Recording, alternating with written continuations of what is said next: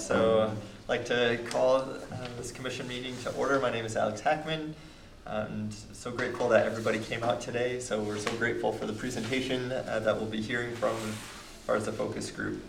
Um, before we jump into the focus group, I thought we could do some introductions and welcome Caleb, as well as the newest member to the commission. I thought we could go around and just share uh, the park that we uh, visited last. I know in the past we've done favorites, so what's the last park that you visited? Uh, for me, uh, it was over at Napoleon Park with some of the activities going on there. So that was, Napoleon Park was the last park I was at. Maybe we'll go this way around and right. end up with you, Caleb. If that sure. Works. I'm Connie Moore, and I'm trying to remember. I think I was just in Ireland last week, so my brain is like, oh, um, I know, it was great. um, I think the last one I did was the um, the Eastside Dog Park. Yeah. Um, what do you call it? Rangers Ranch. Mm-hmm. So. Hi, Melissa Saranda. Welcome, Caleb. Um, my My favorite park is also the one that I was at last. It's the Sycamore Greenway Trail and green space on the south side of Iowa City. I'm Alex Stanton. Um, my last park I went to was McPherson for a birthday party.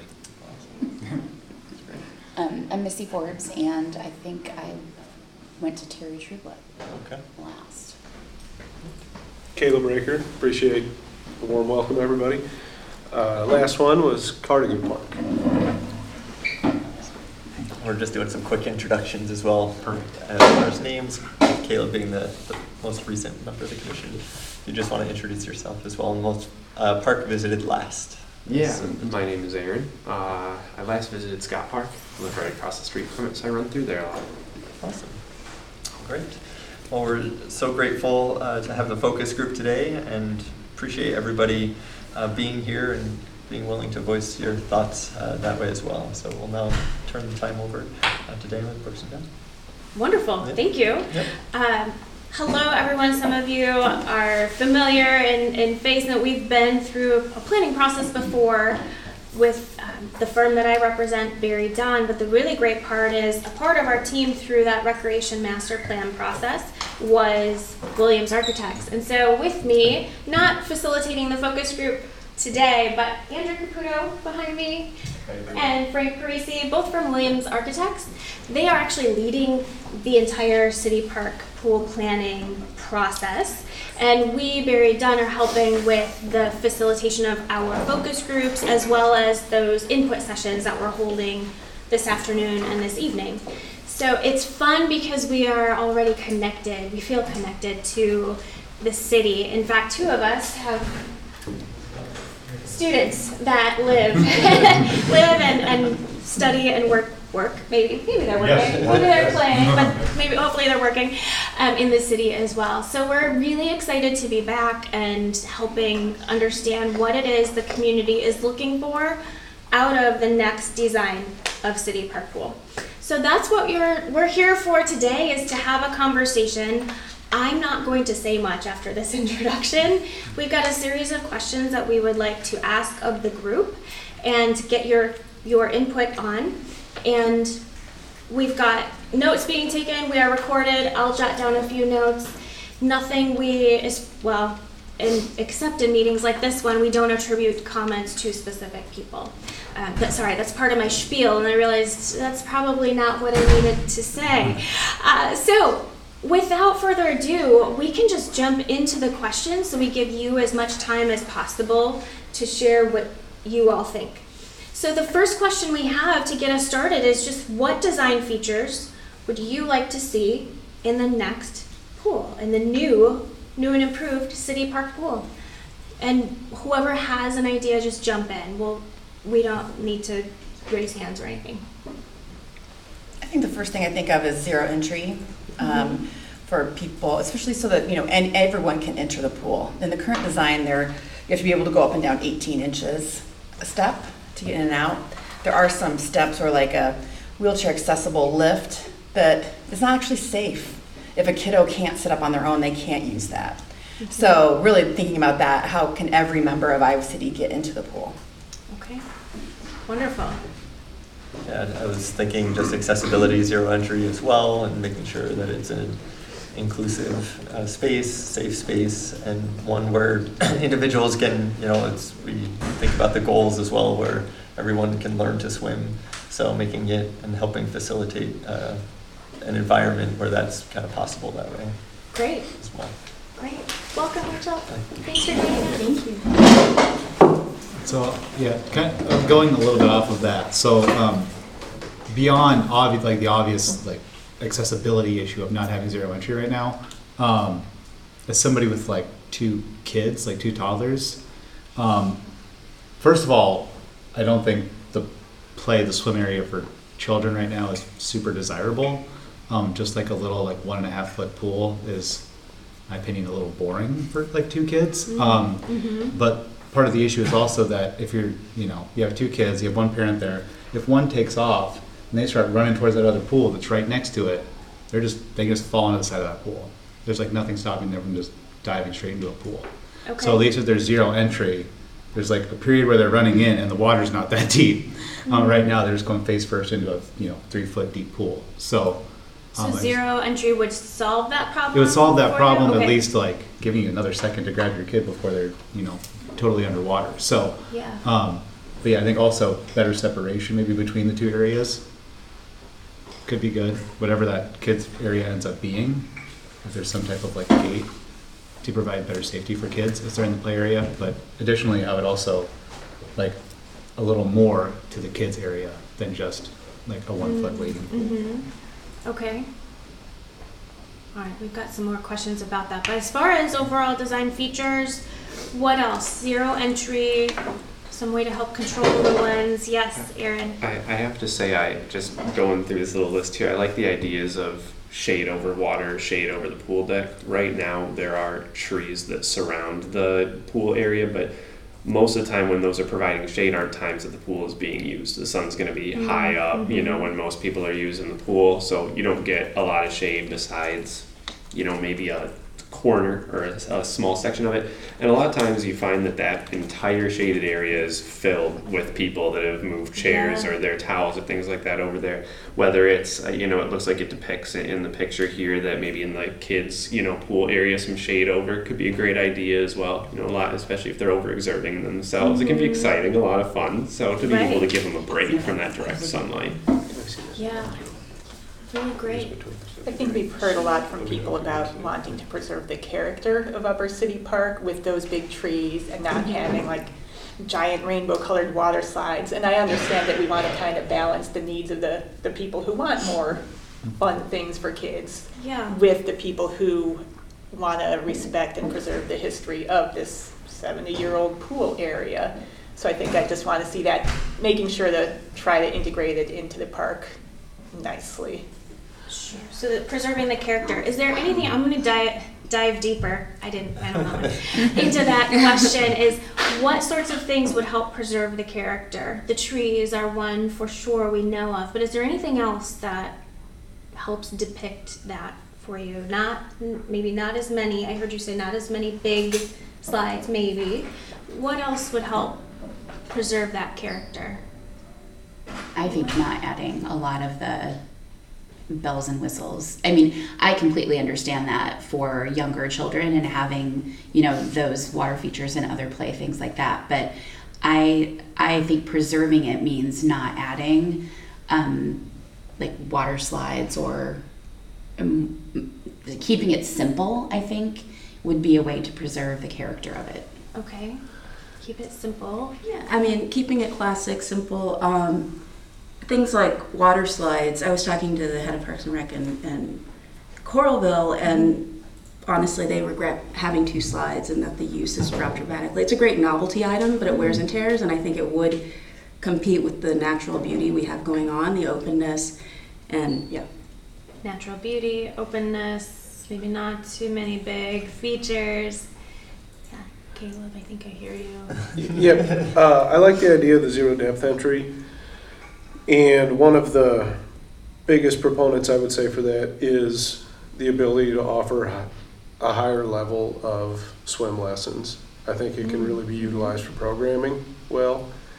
Um, I also think you can run some focused programming that may not be learn to swim, but it's familiarity with water. That can be group lessons of age groups, and that's more inviting to them. And then beyond the youth, it's also used for entry by most people. So it's a more pleasant entry into the water. Um, it does tend to be a problem that people try to put with outdoor pools with zero entry seating into the water. Adults will try to bring a chair a foot oh. into the water and want to have part of their body in the water, but most out. Okay. So I'd say you need some policies and things about that, how you want to handle it. As far as the current channel goes, that can be useful in providing lessons as well. Um, with gentle use, don't don't get the idea of like an endless pool where you're swimming as hard as you can. But that can be a fun feature that can be separated off a little bit versus a slide is the premier thing. It takes up some space in the main body, usually because you need to go into the deep end, mm-hmm. versus something like a current channel, you can push off to the side and make it near the zero depth entry or any other Uh, more playful focuses that you might have. Mm-hmm. I would push for going against the water play structure, the slides, and the climbing wall. I know that's a lot for me to give exclusionary comments about, but um, they they're very costly to maintain, and they pre- they all present different risk management issues, and some of them are really difficult to mitigate. So.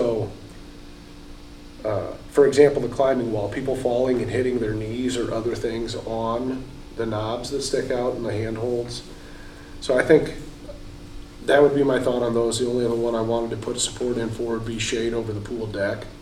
I'd be open to shade over the water as well, but shade over the pool deck I think is critical okay. for a safety measure for people. If you, if you're going to be exposed to the elements, I think providing an option for them to be in shade is a good thing. Okay. And I, I feel like I, I saw some nods coming from over here. Was there anything that on this side you had affirmed? Yeah, I agree with that statement. I thought the risk mitigation was okay. a pretty good point to make there. I wasn't even thinking about that aspect of it, so I like that side of it. And just going based off of what you said about shade over the pool deck, shade over water, you know, I, I noticed in these couple of pictures there are yellows or reds, things like that, in support of trying to um, mitigate those brighter colors like you were talking about as well and kind of keep that low style. Are there color, you know, ways or options where it would be a more, you know, monotone, you know, maybe something that doesn't mm-hmm. stick out so much, something that keeps it looking a little bit more like it used to feel? Um, I know in one of the, when we were doing the facilities master plan and those conversations, like adding a feature um, of like the, oh, like the, the channel or whatever mm-hmm. requires more staff. And I think that if that's the case and we're already having staffing issues, um, I would hate to incorporate that into the pool and then not have it used because of lack of staff. Yeah. So, I mean, that's just something to consider because I think that, like, um, those lazy rivers or whatever you want to call them are cool, and I like them a lot. But, you know, I mean, if it's going to be a feature that we add that we can't have open if we don't have staff, would be um, an unfortunate okay. problem. So. They, sorry, one point on that. They do get criticized as well, current channels, for the cost of putting them in and then the upkeep. But like you said, you need dedicated staff to that area. So I do agree with that. I think they can be costly and maybe not reasonable, but it can be a nice aid in lessons. Mm-hmm. Yeah. Um, and I was talking to my uh, eighty-year-old dentist uh, a week ago, and he has a long time history with swimming in Des Moines, Iowa, and here as well um, in the pools. And he feels kind of like he's a part, an honorary part of this. Um, yeah. He really uh, talked about risk and injuries above all, and he was, he said the drop slides, any of the slides, is play constructed. He's seen, and the climbing wall, he's seen horrible things, and, and he just mm-hmm. insisted on that and said, please, please, just say that to them. Okay. So, well, thank you for conveying yeah, the community message. That's wonderful. So we provided those images to help depict some options. If you had to pick one of those amenities that would be the most important one to have, what would it be? And I'll just go around the room to make sure I hear from everyone. What What is the most important that you think is for the facility to have? And I. I feel like we heard it, but I want to get it solidified out of everyone. So Alex, do you mind if we start with you and then we will go around the circle? Yeah, I'd say. Or, oh, sorry. Oh, sorry. sorry. sorry. sorry. I need to be a little clearer. Alex, yeah. Yeah. Yeah. Uh, yeah, zero entry is the most important. Zero entry. Okay, and Aaron? I would have to agree with the zero entry. Agreed, yeah. Okay. All right. Melissa's Same saying here. Yes. Mm-hmm. Connie's nodding. Yep. Are we having groupthink here? Or I'm teasing. Alex, I, yeah. I also think it, yes, zero yeah. entry, and it facilitates a lot of the other goals that we're trying to achieve in the community. So. Fantastic. And Kayla, I'm seeing a nod, okay? Okay, I missed the beginning, and I'm so sorry, but I, I mean, I feel like diving boards are, I, I love zero entry. I'm not against any of that, but I just, when I when I go to the pool, I always see kids playing on the diving board, and they're having a great time, and, mm-hmm. and it just seems like a common feature of a pool, right? Universal, but anyway. To that point of the diving board, and you said maintaining some of the character, for City Park, for me, the thought is the three meter board. Mm-hmm. Yeah. That it yeah. has the high dive. Yeah. Yeah. So mm-hmm. I like that idea mm-hmm. of maintaining it, and I, I voted for the zero depth, but when you bring up the diving boards, the three meter board is, in my it's mind, classic. Iconic yeah. to City Well, it's Park. Like a classic. When I right. think of like yeah. movies from the sixties, seventies, I think of a pool that just has diving boards. I'm going Rockwall. No, I'm kidding. No, um, I think zero depth entry um, collectively, like, I agree with that. But then the diving boards, too. I, I do want to jump in. We haven't mentioned lap lanes at all as being important to the pool, and I know that's something we've been hearing about yes. throughout the past year and a bit. So I just want to make sure that we get in maintaining or, and I'm sure you'll hear about this in other focus groups mm-hmm. and other sessions, but making sure that we preserve that the meters available for the people who want to use those. Do you think twenty-five meters is acceptable? Or do you think you need to try to maintain the fifty? I think that's important to a lot of people in the community is to maintain the fifty in some way. What if you couldn't have zero entry if you kept the fifty? Yeah, and that's the tricky thing. I know that. Um, that's a great question. Connie well, gets a gold star. I mean, right? That's the. But I know, like in one of the concepts that was, um, you know, put out to the community, that had a separate area for lap lanes. But I don't know if then you look at the lazy river concept, like that. That would need staff to, right? That would need to mm-hmm. have staff to to manage that if it was a separate area than the pool. I, I, I will mean, say let's let's focus in this. We'll worry about the staffing. Yeah, let the let the architects worry about the uh, the placement and uh-huh. what that can mean for oversight. Mm-hmm. But I am curious if you had to choose one, like if you could only have fifty meters without zero depth. That's a hard that's one. Not a, it's a hard. That's, that's not a hard pool question for all them. Yeah, it's what it's, it's excluding certain groups. It's not a pool for all yeah. of them. Okay. Yeah. It, it would be excluding certain groups. Excluding? You know, we have different okay. users of the pool with different needs, and so by kind of trying to choose one over the other would be, yeah, not including others. The zero entry has been something that we've been talking about for like the last three yeah. Parks and Rec meetings now. Mm-hmm. I mean, it's by far, I, collectively, I would say it's probably the most important feature that we're looking at. Okay. Well, good to know that too. And you all, you all are hitting all of our questions all at once, which is mm-hmm. perfect. But one of the other follow-ups we have is how many lanes is appropriate for the community? What's really, what, what would be the minimum number that you would need for lap swim, be it twenty-five yard, fifty meter? My thought would be to go down to twenty-five. Go down to twenty-five. And offer eight. And offer eight lanes. Okay. I see fifty as sort of a luxury swimming experience.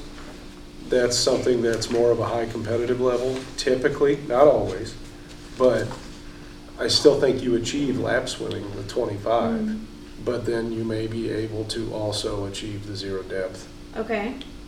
Are there other thoughts? So we have a we have one vote, if you will, for twenty-five by eight lane. But what else? What what do others think?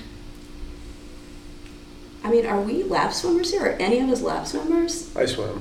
Yeah, you're a lap swimmer? I try to, yeah, I lap swim. I try to do okay. all kinds of different I actions. Just feel like it's a technical question that maybe yeah. we don't necessarily mm-hmm. know. That's fair. Well, so there's, I think, an expert. He works for the Parks and Rec, or Parks uh, rec division at the university, so. I don't know if the new I guy. But they, so a lot of times for different qualifying, yeah. if fifty can be seen as advantageous for training purposes because there's less turns and there's more duration of your strokes. And, and so that is all fifty there? Correct. Yeah. Uh, Mm-hmm. Yes, yeah, so that's set up to be fifty. fifty is the length of the pool, the width of the pool is twenty-five. And so a lot of times pools configured differently if they have the ability to switch from short course to long course seasonally because people like the training differences. But you're still lap swimming in either case. It's a different style of it and a different duration and intensity. Alex, do, if I feel like you have some... Well, just trying to think, you know, I tend to focus on data as well. So looking at, you know, and whether it's been polling existing lap swimmers and kind of looking at the data that way, I think that should mm-hmm. influence uh, and can be an insight that we can use to then okay. to make that determination. So I, yeah, when I go to the pool, it's more just playing with my kids versus, you know, doing laps and uh, that way as well. So I think there's, we can find data to help support that recommendation. Okay, so go with the data. My left side of the room, do you all have thoughts on the number of lanes that should be the minimum? I'm with Alex on going Alex, with the data. I don't know enough about, I don't know personally enough to, to make okay. a recommendation.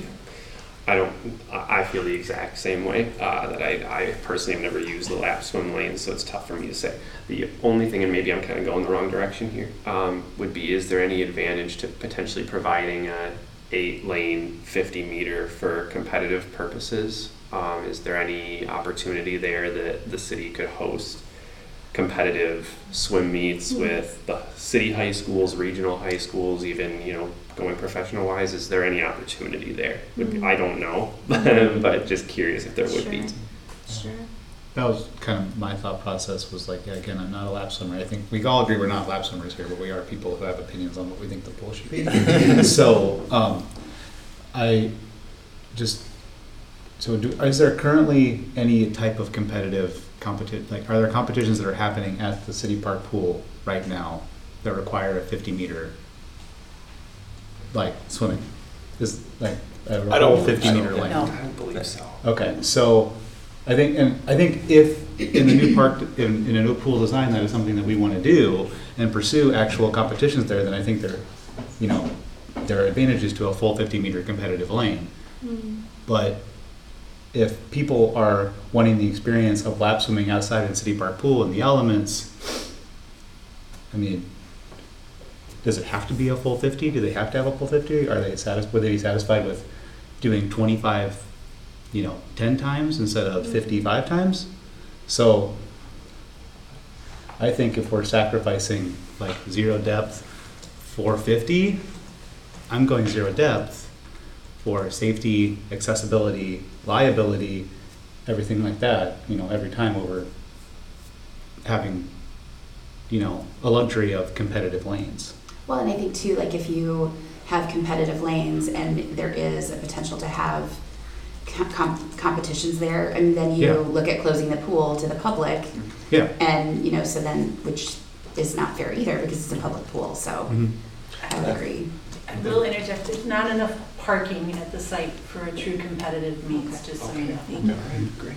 Uh, just to say too, also I said it's a lot of times competitive in nature. There also are swimmers who want fifty because they're endurance swimmers. Mm-hmm. And like I said, it limits the number of push-offs you can do, so it's it's true having to do the stroke. So it's not all, I just yeah, wanted to sure. correct yeah. that if I if I gave that sure. perception. No, I sure. appreciate that. For sure.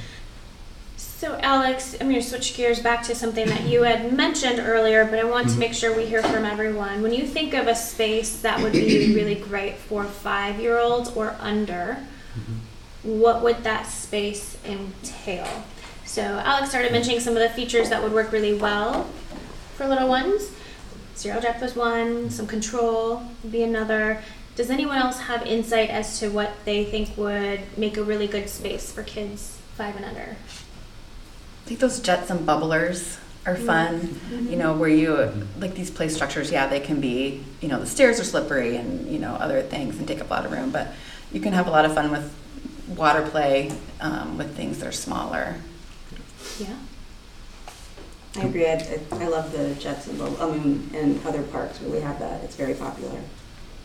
Certainly. Just regular yeah. parks. So when my kids were younger, we, we'd go either to some of the other surrounding pools that had more of those types of features. Mm-hmm. And it's a different, you know, experience at City Park compared to some of those others for little kids. So. Okay. I do agree that with City Park, like a giant water slide Thank would you. not fit within the you know, the icon, you know, iconography and all of that of City Park. So I think, when I think kid stuff, especially like younger kids, yeah. I'm not thinking more than yeah, like a splash pad or something like that. Something simple that is kids can just run around and play in. Yeah, definitely don't want large. So water yes slides. To the splash pad. I want to make yes sure I heard that correctly. Yes, like splash okay. pad, jets and bubblers. Yeah, that kind of feel. Um, I also think a rock wall is a very, no. very bad idea. So I rock think we're all on. Rock wall is a bad idea. yeah. All yeah. right. We, I'm hearing that one. Yeah, Aaron. And that's what, just to kind of go off of what Alex said, uh, just, you know, maintaining the focus on safety as well. You know, like you said, they can get up, start running, you know, do your thing. So is there an opportunity to, you know, make the space around the kids' area, give it, you know, a softer floor mm-hmm. or something of the like to minimize potential, you know, trip and fall injuries or things of that nature. Mm-hmm. I'll capitalize off of what I said earlier as well. Some shade in the general area would be nice as well, just to give from the kids a break ones, from the yeah. sun. Yeah. Mm-hmm. All right, so let's shift. We talked about five and under, little little people. Let's talk about deep water. To the opposite end of the spectrum. In that deep water area, we heard that the three meter seems very iconic to City Park Pool. Is there anything else that you would like to see either able to do in that space or any sort of any additional amenity that would work, that we would need to have deep water to support that thing? Besides no. the diving board? Besides the diving board. It's, it, I suppose that I'm, it probably feels like a trick question. The the climbing wall would need to go over deep water, but we've we've put an X on that one as far as opinion is concerned from this group. Um, so uh, some of that is how deep would we need? So what about activities that you would see happening potentially in deep water besides diving? Well, I know from the previous, when I took swim lessons as a kid, we would do, you know, depth work, you know, toss something to the bottom of the pool, go down, retrieve it, come back up mm-hmm. to the surface, things like that. I performed that at a twelve foot depth. Um, of course, I I don't know if it, we would need anything deeper than twelve feet with a three meter diving board. I think that's probably about as extreme as we're looking to get with this pool. So, I mean, I think twelve, if that is a reasonable amount for the three meter, is about as deep as we would need to look at. Okay. Just want to make sure that we have also for other programming and different classes that we have uh, appropriate, you know, accommodations for that. So whether programming is in that deep water area for some of those classes, just want to make sure we are thinking of that and accommodating kind of the full breadth of uh, programming that we'd be able to offer as well. Right. So things like scuba, do we want space for that sort of activity activities to happen? Um, water polo, deep water aerobics, where you aren't supposed to be able to touch on purpose. I, I'm not a great swimmer, I'll be honest, uh, so that doesn't sound appealing to me, but how do you feel about the, is that the type of programming you're thinking, yeah, Alex? So definitely water, the aerobics one probably comes to mind, yes, and then other aspects I hadn't even considered scuba, so thinking about other options that way, but once again, I'm not a scuba diver, so for certifications, mm-hmm. I'm not sure how far they have to go in this area to get certified and kind of what are certifications that are offered through the facilities around here. That piece I, I'm just not aware of. So, but if that's, I think, yeah, that's a good, good thought that I hadn't considered. Are there features that you all would want to bring in to designate a special scuba area, or what, what are you? We we would just want to make sure we set the space up to support that I whatever see. Programming that might be. Can I ask, I mean, yeah. is that yeah. not it, the deep end? I mean, is it possible that the laps can have times when they're longer, and then if, if all it is is that we need deep water, why why can't it be that they're split off at some times? And I, I don't know, like if, if they're, the purpose is of deep water, and we don't have anything else competing with that aside from the diving boards, why can't it be as simple as putting in a, between the hours of this and that, they're shorter, they're twenty-five meters. And it could be. Okay. Absolutely. Okay. Yeah, again, like your answers to these types of questions, as well as all the other focus groups, will it, we use what you're saying, like you want to see happen in this space. We, I say we like I'm doing the design. They're going to take what you're saying and incorporate maybe, um, maybe that works okay. for what we need to have happen. And that is, that helps drive the direction of the design. For example, maybe some of the things you would say would warrant, perhaps, not saying, but maybe it's a separate dive well, like a separate body of water. So uh, there is no right or wrong answer. We're looking to see what what you think you and the community would use the space for. Similarly, with what other programs would you want to see happen in this space? And when I say program, I mean things where there's typically um, instruction of some kind, where people are learning how to do something or practicing something. And I have a list, but I don't want to prompt you yet. Any activities that you're like, oh yeah, we need to make sure we have this happening in the space? I think I'm just so focused that it's used for diving. That ah! I, yeah. Okay, think all of water. Let's shift away from the deep. Okay. We have, examples would be recreational swim, lap swim, learn to swim lessons, lifeguard training, special needs programs for persons with disabilities, water exercise, therapy, water walking, scuba, snorkeling, parent-taught swim, and other. Most of, if not all of those, would have an instructor student relationship. So when I give that list, what rose to the top is like, oh yeah, yeah, we need to do that here. To me, it jumped out, not what we need to do, but most of those are deep water activities. Mm-hmm. And so I think the idea that you presented of trying to have flexible space, mm-hmm. especially with the deep water space, because if it doesn't serve that many functions or activities, if we can make it so it can be flexed according to time, or if you set up the, the ropes in certain ways, or the way the structure is set up to make it so you have flexible options. The other thing is we have indoor depth. You can do scuba indoors. Mm-hmm. There's no nothing preventing them from that. So for focused programming, mm-hmm. drop-in I feel like is more what you need availability for. Focused programming, you can put them inside if we need to put them inside. Mm-hmm. Um, but a lot of what you listed there I feel like is not needing deep water. True, true. And so, and I probably wasn't clear on let's move away from just the deep, let's think of the whole pool and these programs in relation to the whole pool, regardless of where they happen. Are there any others that stand out to you? So for me, I'm, I think this is just a great opportunity for the city and the community to kind of revitalize so City Park Pool and to be able to hopefully capture new users to the pool, and whether it be through some of the just enhancements, updates, as well as just the additional programming if that we'll be able to capture. So I think it's a great opportunity that way as well to, uh, I think, capitalize on this once every seventy years moment in time. And so hopefully to create something that will be inviting to not just the people who use the pool today, but capture more as well. It could be, t- go for it. Thank you. And of that, uh, water walkers were to the top of my list, of that list. Water walkers yes, is top of the list. That's what I hear from okay. most of um, the Sudanese community who are not as familiar with swimming, and we're, including me, I don't love to swim, and I'm trying to get used to it. So it, it is nice to have programming for that. I mean, whether I, we would need a whole big exclusive section, I don't know, but for sure that would be a program that would be who would bring new members in who are not as used to water and who desperately need to get used to it. So. Sure. I appreciated what Caleb said about being able to rope off different sections for different activities so that people can feel comfortable doing their thing without other, you know, mm-hmm. rambunctious people coming in on their, their area, having little, the ability to set off spaces for different group activities, I think is important. And to that point, if you think through like water walking, yes, that you look at what's needed to do water walking.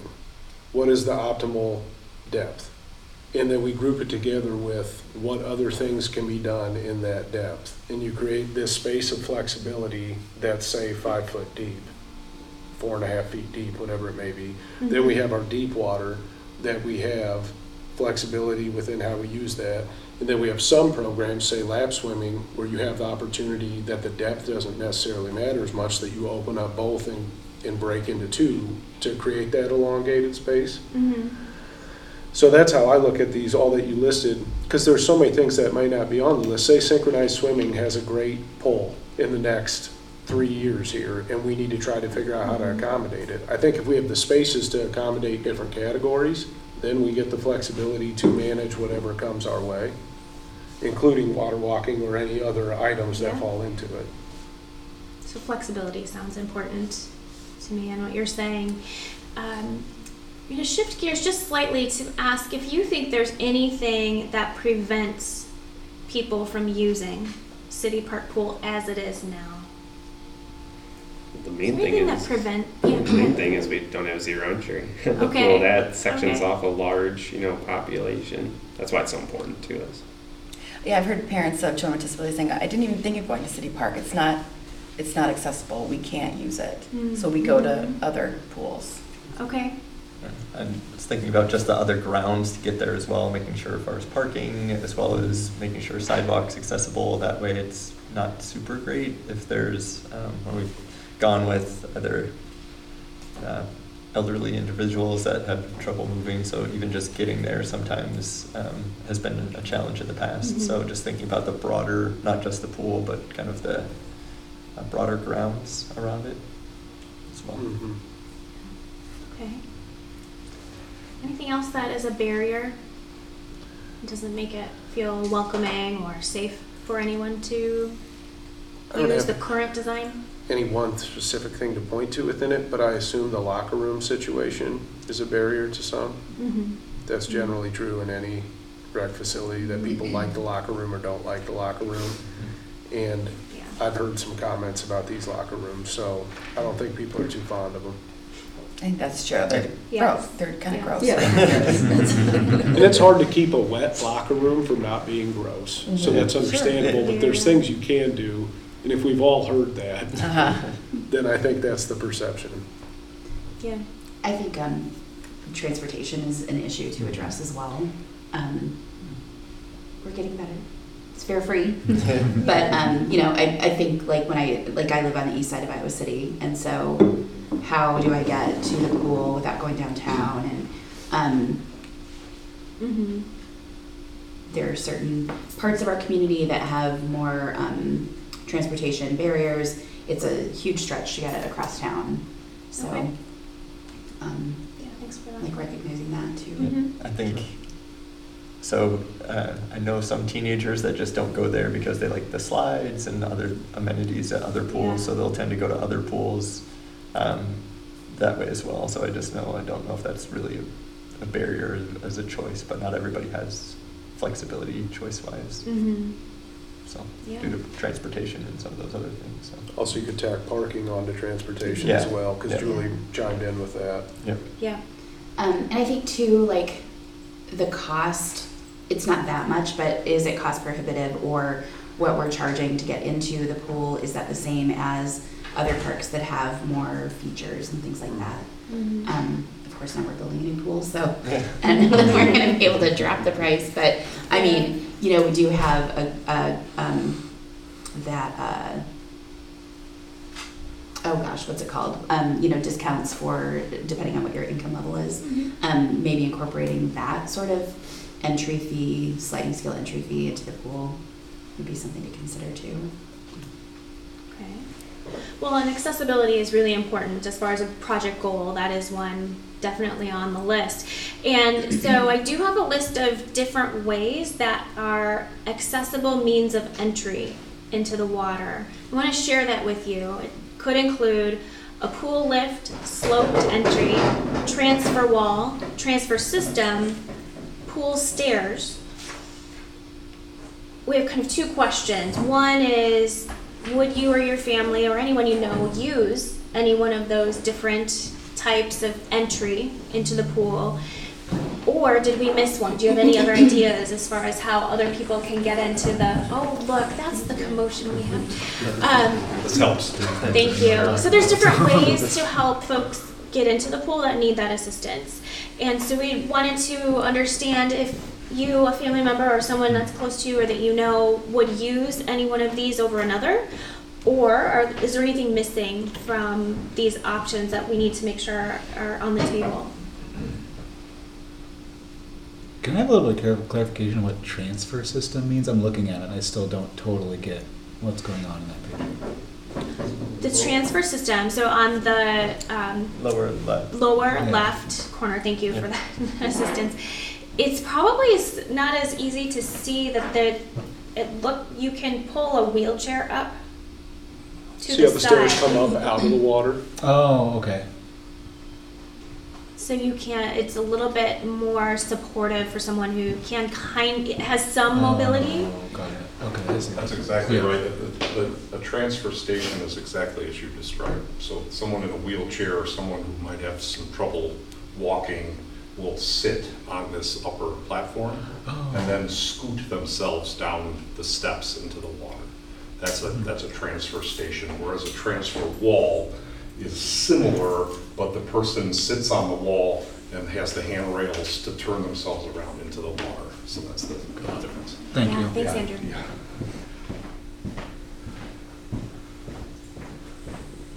So I just think of children, and none of, like most of these, they can't do. Um, the transfer system, that would be very rare yeah. that someone would use that, like a person who's paraplegic or something. And the, the pool lift is, I wonder how many people actually use the pool lift in City Park now, because it's like, you got, it's this whole thing and you're putting your kid in and doing, like, do I even know how to use that lift? Do I, is it gonna work for my kid? What if they fall off? You know, it's this whole production, and, and can't you just see like everyone turning to yes. look yeah. while it's happening? Yes, for sure. And it's like, you know, no one wants that. No one wants to be singled out with some special thing. Um, it's just like, what, what can be universal? What's something that everybody can use um, to get into the pool? Nothing, nothing special. Building off that, I just feel like this sloped entry provides the highest amount of independence for somebody who might be, you know, reliant on one of these options, um, you know, just to make it so that they can just enter the pool, you know, under their own mm-hmm. control. You know, of course they have those capabilities, but I just, I feel like it's just the more independent, you know, it's a better way to do it. It's a system the department already uses as well here. Right, that long sloped entry. Yeah. Mm-hmm. Isn't that still what's in so yeah. the pool in here? Yeah. Here, yeah. Mm-hmm. Mercer, not at Robert A. Lee. Robert A. Lee has a, a chair, the lift on the upper left, mm-hmm. and same thing at City Park. My question with the chair would be, are there certain individuals that that is by far the best option for yeah, in terms of functionality? We should probably have a caveat to our understanding that's code. That's what I thought. Is the upper left. Yes. So we can't, can't really get away from the chair. It's not perhaps as desirable for some as one of these other options. Um, and that chair is old and not very functional. Mm-hmm. So this would be a big improvement, I would imagine. Mm-hmm. But um, you have to have sitting balance to sit in that. So if yeah. you don't have any kind of balance, you'll just fall right out of that. So it would have to be, you know, a five-point harness, maybe head support, you know, for some people that have very limited mobility. Mm-hmm. So I'd say that's something we would, it sounds like, but an enhanced or a higher version of that if we were to go that route. Well, we need to go that route, you said, by code, yeah. but something that's um, sturdier. Or zero entry. If you have that, then you can walk in or, you know, gradually go into the water rather than having to be lifted down into the water. Yeah. Would that satisfy the code? Are there other options, or does does that have to be included? I can probably share a little bit, and I can share that. The points of entry for accessibility depends on the size of the pool itself. All right, so it depends on perimeter linear feet. And you have to provide, if it's over a certain amount of linear feet, you have to provide two ways of accessible entry. And both would qualify. Zero depth entry would qualify. The chair would qualify. The transfer station, so qualified. Um, transfer station. You have to have, what you said is exactly correct, and then yes, you would have you at least one of the two has to be either the chair or the slope entry. Either one. The other ones are are optional. Okay. Okay. We have a transfer system that I haven't seen used very often. It's the exact same setup as right there, with that little side pool area that you enter into and then kind of wrap around. So I've just hardly ever seen it used. Uh, that's at the university, so I I don't know, I question the appeal of that just because I haven't seen it used much. That being said, I don't need that for my entry, so I don't know that I can speak mm-hmm. that well to the usefulness of it. If if the sloped entry counts as one of the requirements, what Connie was saying makes a lot of sense about mm-hmm. the embarrassment factor, mm-hmm. uh, which is real. Um, so yeah. I, mm-hmm. I would defer to her on that. When we say the two two accessible points of entry, if the pool is large enough, and assuming that this pool is large enough, um, is that would that mean like two points of entry at various ends of the pool? Okay, so you know obviously one end on your shallower end, the sloped entry I think makes the most sense. But then we obviously I think a transfer wall is out if it's in the deep entry, the deep end, right? Because you can't build a wall for the deep end that of your pool. Yeah, right. Yeah. so. Um, So if we're talking about like deep, deeper water entry, I think your only options are transfer system or the lift. No, for um, I'll just add one comment. Yeah. You can, in the picture in the bottom right, there are stairs, pool stairs. You can have pool stairs, as strange as it might sound, into deep water. So they, you would eventually fall off to twelve feet of the pool, yeah. But we have design facilities where there's a desire for people who are uncomfortable being in deep water.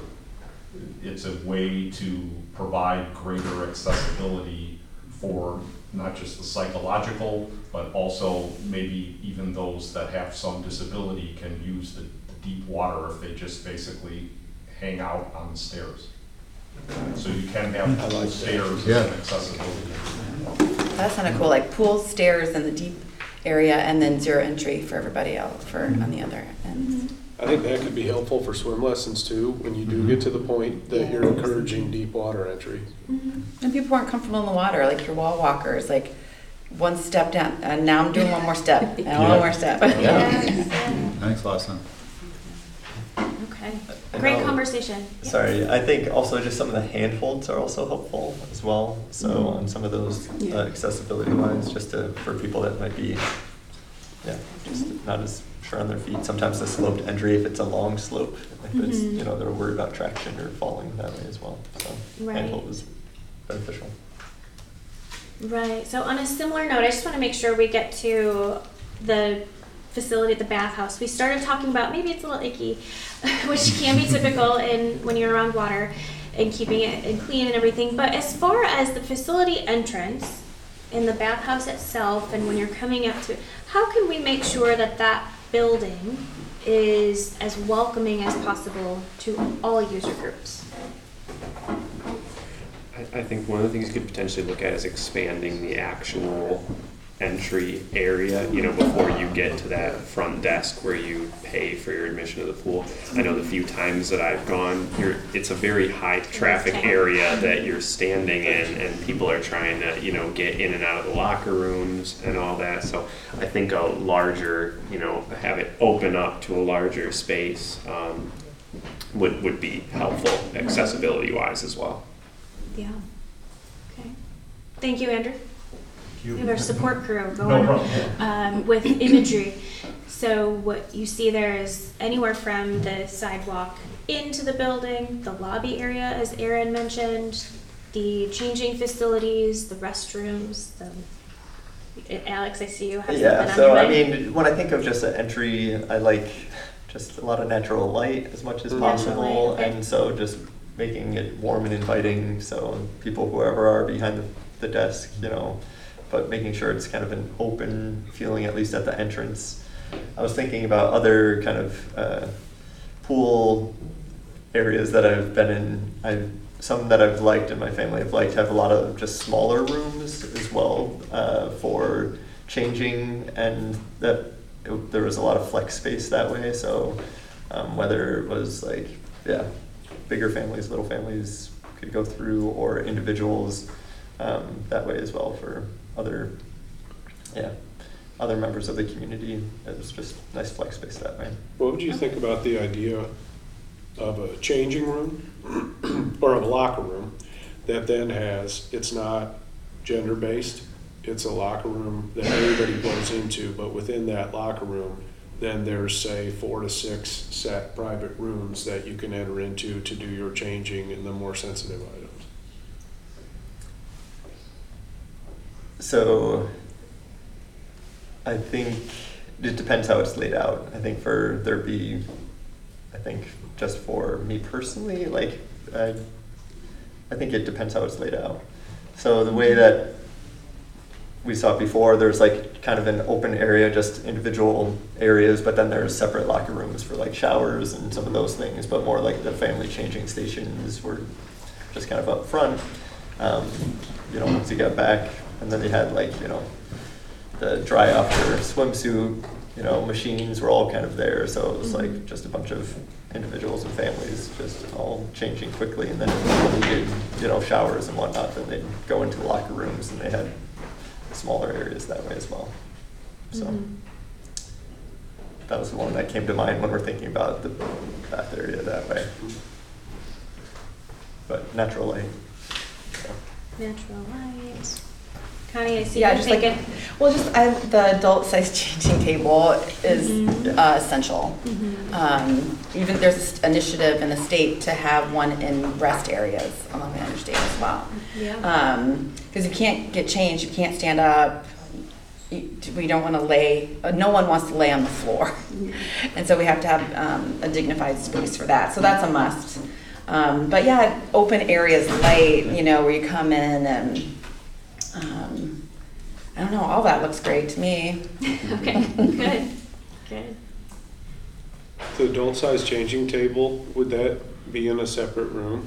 Or would it be in the open area of the locker room? I suppose you would be able to close it off for um, privacy, but they don't have to take up that much space. Like that's flipped down, it can, right. it'll flip up. Um, and hopefully go high-low too, mm-hmm. like goes up and down. Okay.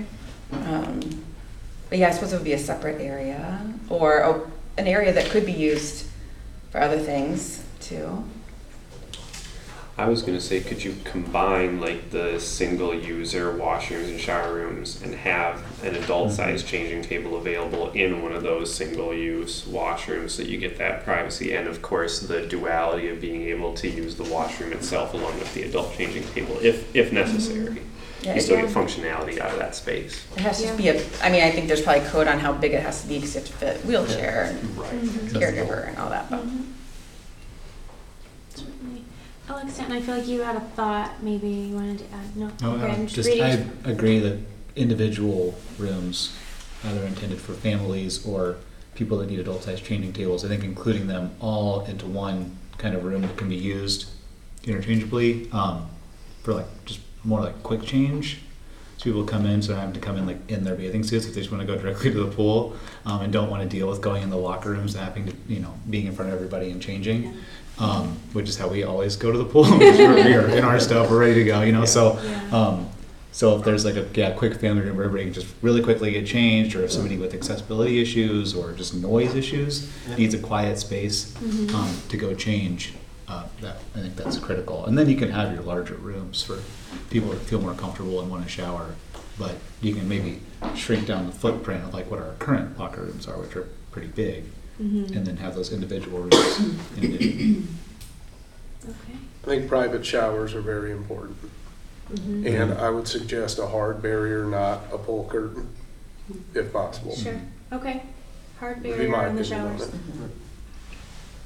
Uh, and just for accessible like entry, like get everything closer to where we're parking right now. Like yeah. right now everything is like too far Sorry. off of where the road is. Like it is a long sidewalk to get to that building.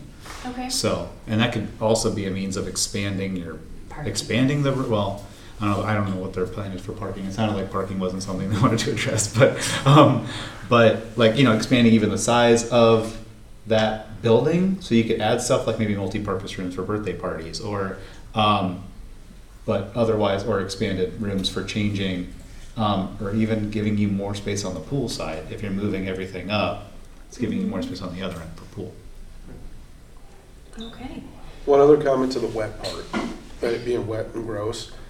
I would, my hope would be that all the materials used in this are like a P V C or some type of plastic-based material, material that is going to be preventative of that.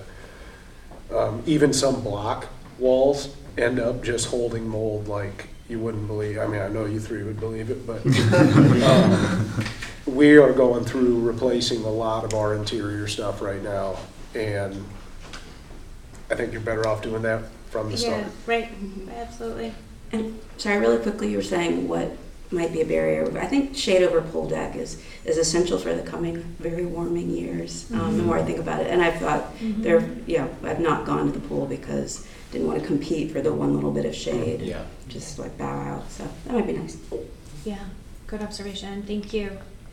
You all have had a lot of thoughts, and as as we leave the session, if you have others like, oh, you know what, now that I think about it, or you're you're talking to your colleagues out in the community or whomever, if you have additional thoughts, please, please, please either share that you know how to get a hold of staff, but there's also a special email that I should have memorized by before the start of this session. City Park Pool Project. City Park Pool Project. And, and then the, the same end exchange. Ooh, thank you. Oh, thank you, thank you. That's even easier. At iowa dash city dot org. City Park Pool Project at iowa dash city dot org. Okay. Um, so, thank you so much for your time today. I'll pass the the floor maybe back to Alex. Yeah. Like, you need to close out the meeting officially. Yes. Yep, and yes. Actually, let me make it just a couple announcements. Thank you all for making time today to be here in the middle of the day. I know it's a little unusual for you as commission, and I appreciate very much um, that you were able to do that today. This is the first one of fourteen of these focus groups, so we're really starting to roll that you were kind of the guinea pigs, um, and Danny, you did great. Uh, but we have this one, and then right following you will be the one of the child care providers, so we've given invitations to the folks that have brought kids to the pool in the past, and Missy helped us with some other daycare providers. Um, the rest of them come through the, the sign-up process, the registration process. I've been sending you emails regularly about how that's going. We're over three hundred registrations right now. Um, the demographics are starting to look really good as far as balancing in, in terms of our community. Uh, registrations for that are open through Monday at five o'clock. And then um, Rachel has agreed to be the Parks Commission person to help us when we go through the process, along with Sue here is going to help us go through the big spreadsheets. We'll do it without seeing names. We'll focus on people like that. People that have registered for the focus groups, since we're at three hundred and there's only about two hundred forty spaces, but are not chosen, we've decided to send them an online version of the focus group questions. So we will also collect information from those folks that were interested but not chosen for an in-person group. We also have the two idea generation sessions, one from two to four this afternoon in this building. And then tonight, crazy enough, during the Halloween event at Robert A. Lee from five thirty to seven thirty. Those are stop and go, come in and do some um, little activities to get all kinds of feedback from all ages. There will also be an online version of that, probably um, announced on Monday. We don't quite have that one ready to go. So all kinds of ways for the public to be uh, have input into this. So your part is done with, with the focus group, but if you can help us continue to get the word out there that it's not too late to be a part of the initial session. Um, the, focus, the project webpage is also on that little quarter sheet that you got. So. Thanks, Julie. Yeah, yeah. yeah. Thanks, Julie. Yeah, like, and feel free to come back two to four here or tonight and participate in the fun. Thank you so much, Dan. Yeah. Appreciate you being here and facilitating. Also appreciate the architects from Williams Architects being here as well. And uh, we're just excited for this opportunity uh, for our community and to enhance uh, City Park Pool. So appreciate all the work uh, that goes into it. Um, also just want to call out, so just uh, there's still upcoming events in the packet, so be sure to reference those as well.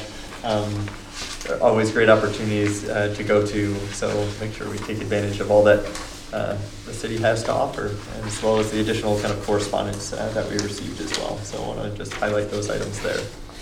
Uh, and so with that, we'll adjourn this meeting. And also thanks to Gabe for also for lunch. I know we're all busy talking, so but uh, yeah, take it with Gabe. You and enjoy. Yes. Uh, is there a motion to adjourn? I don't know. Second. Second. Sorry. Okay. So all in favor of adjourning? Aye.